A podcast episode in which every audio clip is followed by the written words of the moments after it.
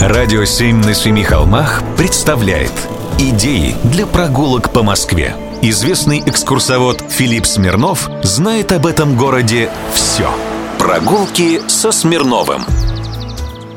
Здравствуйте, с вами Смирнов Филипп. Поздравляю всех студентов с праздником. Всем, кто собирается отмечать, советую обязательно взять с собой мелок. По старой московской традиции. Сейчас все расскажу. Как известно, традиция праздновать День студента завязана на создании Московского университета. В этот день устраивались студенческие гуляния, пили до следующего утра, как и положено студенчеству, творили всякие безобразия.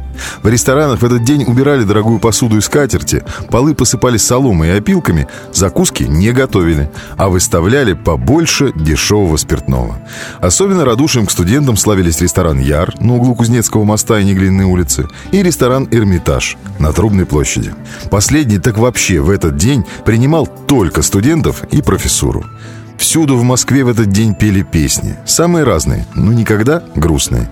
Многие правильные москвичи недовольно морщились, когда нестройный хор студентов, или как его еще называли, ходячий кошачий концерт, затягивал какой-нибудь студенческий гимн.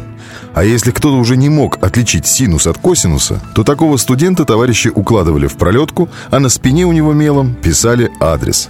Ну, куда нужно доставить тело. Поэтому все, кто планировал отмечать Татьянин день, всегда брали с собой мелок.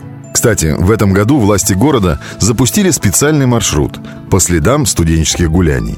Он пролегает между Александровским садом и площадью Тверская застава. По пути обещают рассказать про здание Московского университета, ректорский дом, типографию и пару московских ресторанов, про которые я говорил чуть выше.